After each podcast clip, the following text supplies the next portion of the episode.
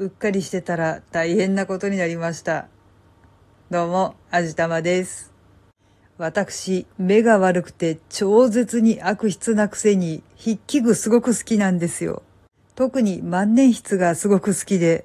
何本か持っているわけなんですが、どうやらそのうちの一本にインクを入れたまま忘れていてほったらかしていて、完全に乾かしてしまったみたいで、今日なんかの表紙にふと思い出して、ああ、そういえばあれどうしてたんだっけ？って取り出してみたら、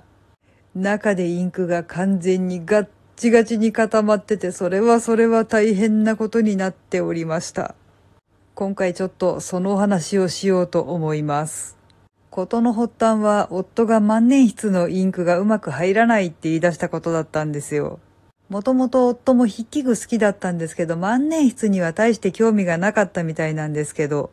私の万年筆好きに引っ張られて、今では夫の方が万年筆好きだったりするんですよね。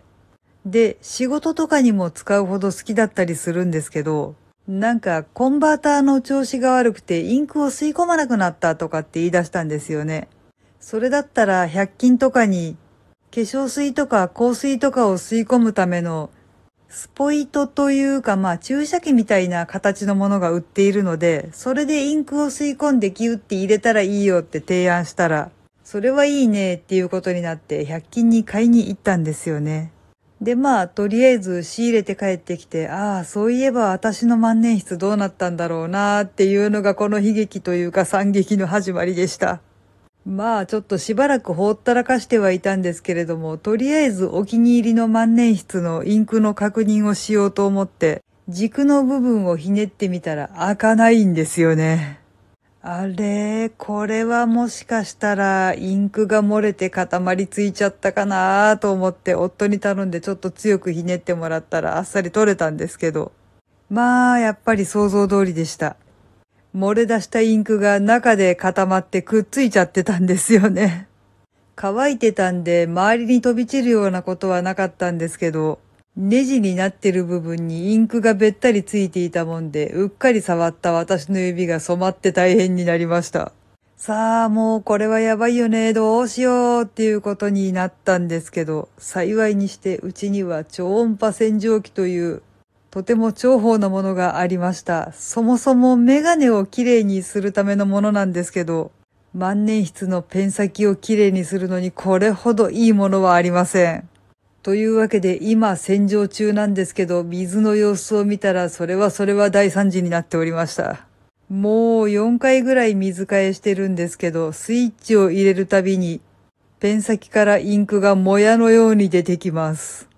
これ超音波洗浄機じゃなかったらどんなにやっても中のインクが取れなかっただろうなって思うと、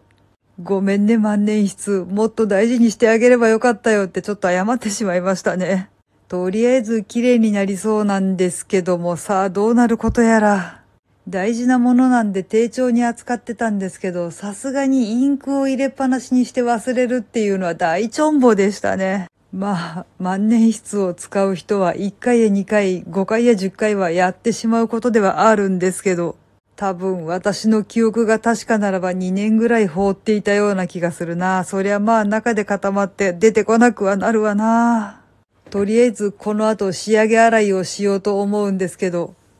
元通り書けるようになってくれることを祈ろうと思います。はい。というわけで今回は、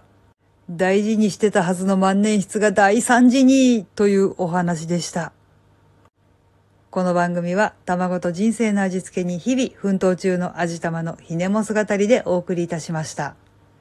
それではまた次回お会いいたしましょう。バイバーイ。